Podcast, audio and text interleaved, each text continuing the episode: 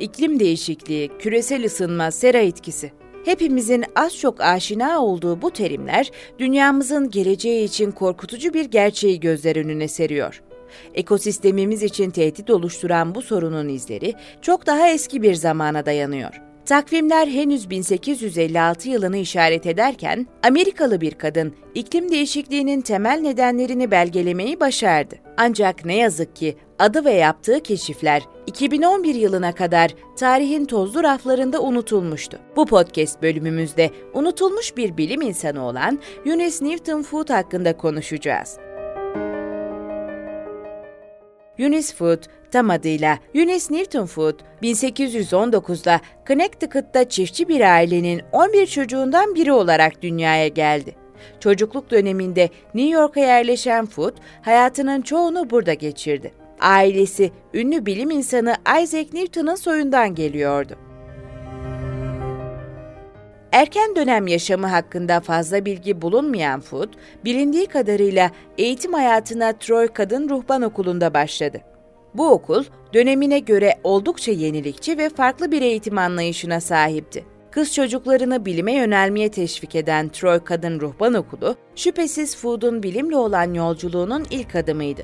Bu okulda eğitim gördüğü süreçte Rensselaer Okulu olarak bilinen bir erkek kolejinde uygulamalı bilim derslerine katılma şansı buldu.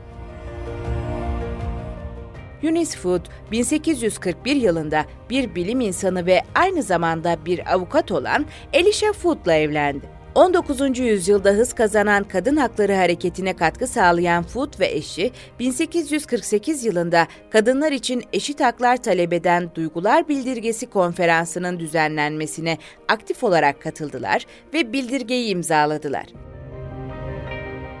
Foot her fırsatta bilimsel çalışmalarını sürdürmeye devam etti. Güneş ışığının gazlar üzerindeki etkisini incelemeye yönelik deneyler yaparken en önemli keşfine imza attı. Bir deneyinde farklı gazların bulunduğu cam silindirleri güneş ışığına maruz bıraktı ve içine yerleştirilmiş termometrelerle gazların ısınma miktarını gözlemledi. Food bu deneyler sonucunda karbondioksit içeren kabın diğerlerine göre çok daha fazla ısındığını tespit etti. Deneylerinden elde ettiği sonuçları yorumladığı makalesini Güneş ışınlarının ısısını etkileyen koşullar adıyla 1856 yılında yayınladı. Makalesinde dünya atmosferinin karbondioksitle yoğunlaşmasının sıcaklığı ciddi biçimde artırabileceğini öne sürdü. Bu o dönem için oldukça ileri görüşlü bir yorumdu ve sera etkisini açıklamada önemli bir adımdı. Eunice Food'un makalesi Amerikan Bilimi Geliştirme Derneği'nin düzenlediği bir toplantıda sunuldu. Ancak o dönemde kadınların bilimsel yayınlar yapması ve sunumlar yapması oldukça nadirdi. Bu nedenle Food'un makalesini sunan kişi bir erkek meslektaşıydı. Ne yazık ki Food, o dönemde amatör bir bilim insanı olarak kabul edildi ve çalışması bilim dünyası tarafından pek dikkate alınmadı. Hayatının sonraki dönemlerinde bilimsel çalışmalarına devam eden Food, birçok farklı alanda yayınlar yaptı. Ancak çalışmaları ve ismi o dönemde hak ettiği değeri görmedi. Food 30 Eylül 1888'de aramızdan ayrıldı ve bu tarihe kadar adı ve çalışmaları bilim dünyasında hak ettiği şekilde duyurulamadı.